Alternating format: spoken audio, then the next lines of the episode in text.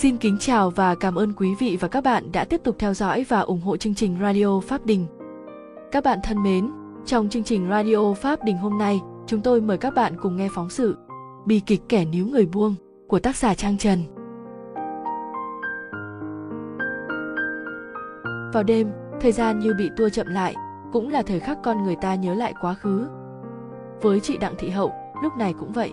Khi một loạt ký ức ùa về, chị lại thấy tâm mình hỗn loạn. Một lần lại thêm một lần, đứng trước lựa chọn chấm dứt hay tiếp tục. Ai cũng nói Lê Văn Trung, sinh năm 1982, trú tại huyện Sóc Sơn, thành phố Hà Nội là một gã đa tình. Trung quen nhiều người con gái, nhưng đều cùng một kiểu đáo để, có lẽ cũng vì tính cách quen một, muốn hai, rồi ba mà cuộc hôn nhân đầu của Trung không được suôn sẻ. Cuộc sống ly thân đã cho Trung có cơ hội để sống cởi mở hơn. Và rồi trong số những người Trung quen biết ấy có chị Hậu. Hậu sinh năm 1982, trú tại huyện Quốc Oai, Hà Nội. Chị cũng có một cuộc hôn nhân không hạnh phúc.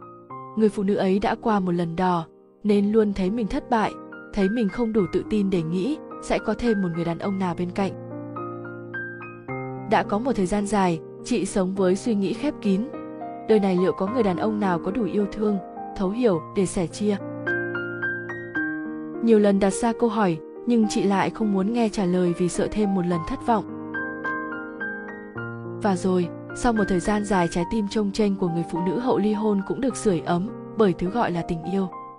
Trung đã thành công khi khiến trái tim người phụ nữ sợ cành cong ấy rung động, chấp nhận mở lòng đón nhận tình yêu mới.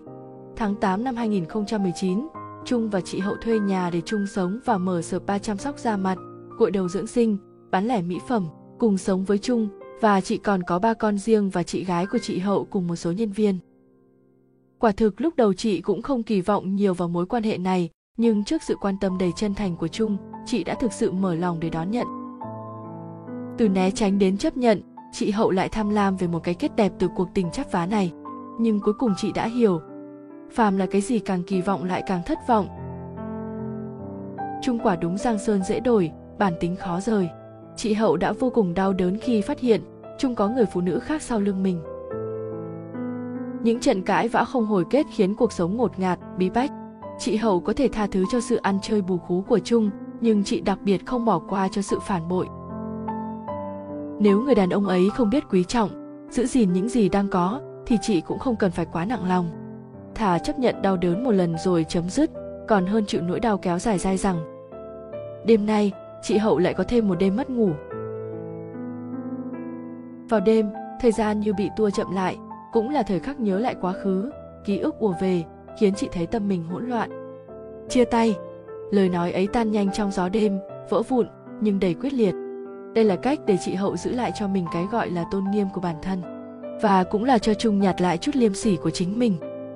Quyết định chia tay của chị Hậu, tất nhiên Trung không chấp nhận. Trung biết, người phụ nữ ngoài kia chẳng qua là để thỏa mãn tính trăng hoa của mình, là Trung muốn cơi nới, chứ không muốn đập đi để xây mới.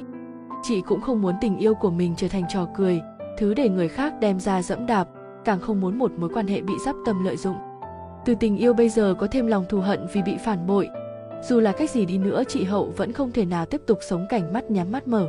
Cho nên, chị cự tuyệt những lời xin lỗi của Trung, thậm chí một cơ hội để suy nghĩ lại chị cũng khước từ.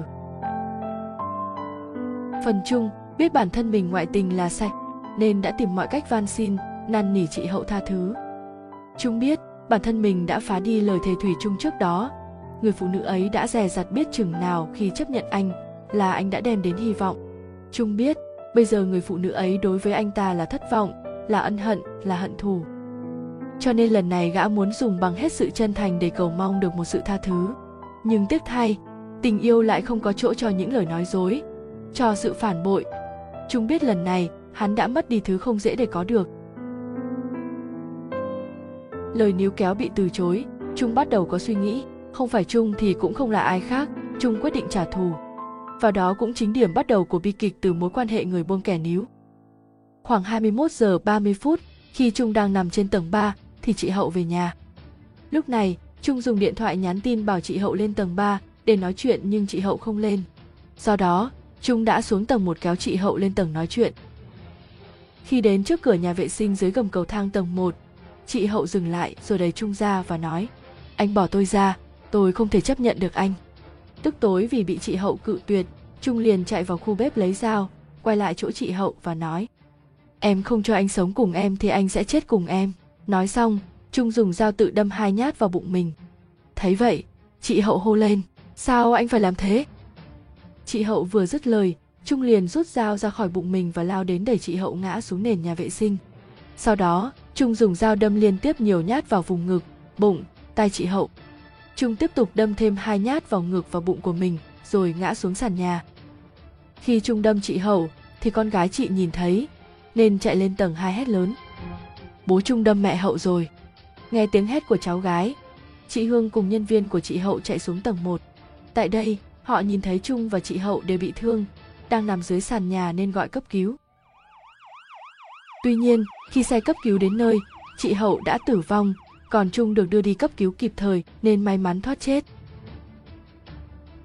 sau đó, lê văn trung bị cơ quan cảnh sát điều tra bắt tạm giam sau khi xem xét toàn bộ nội dung vụ án, xác định hành vi của bị cáo là đặc biệt nguy hiểm, phạm tội mang tính côn đồ và không còn khả năng để giáo dục, cải tạo nên hội đồng xét xử sơ thẩm tòa án nhân dân thành phố Hà Nội đã quyết định tuyên phạt Lê Văn Trung mức án tử hình. Kết thúc cuộc tình đầy bi ai. Vậy mới nói, thế giới này có những thứ không phải là chân lý, như chúng ta vẫn rất tin tưởng. Ví như, tình yêu không có chỗ cho những lời nói dối và cũng không thể song hành cùng hận thù. Hậu đã yêu sai người, cho nên chị đã có một đoạn tình không lối thoát và một cái kết đau lòng.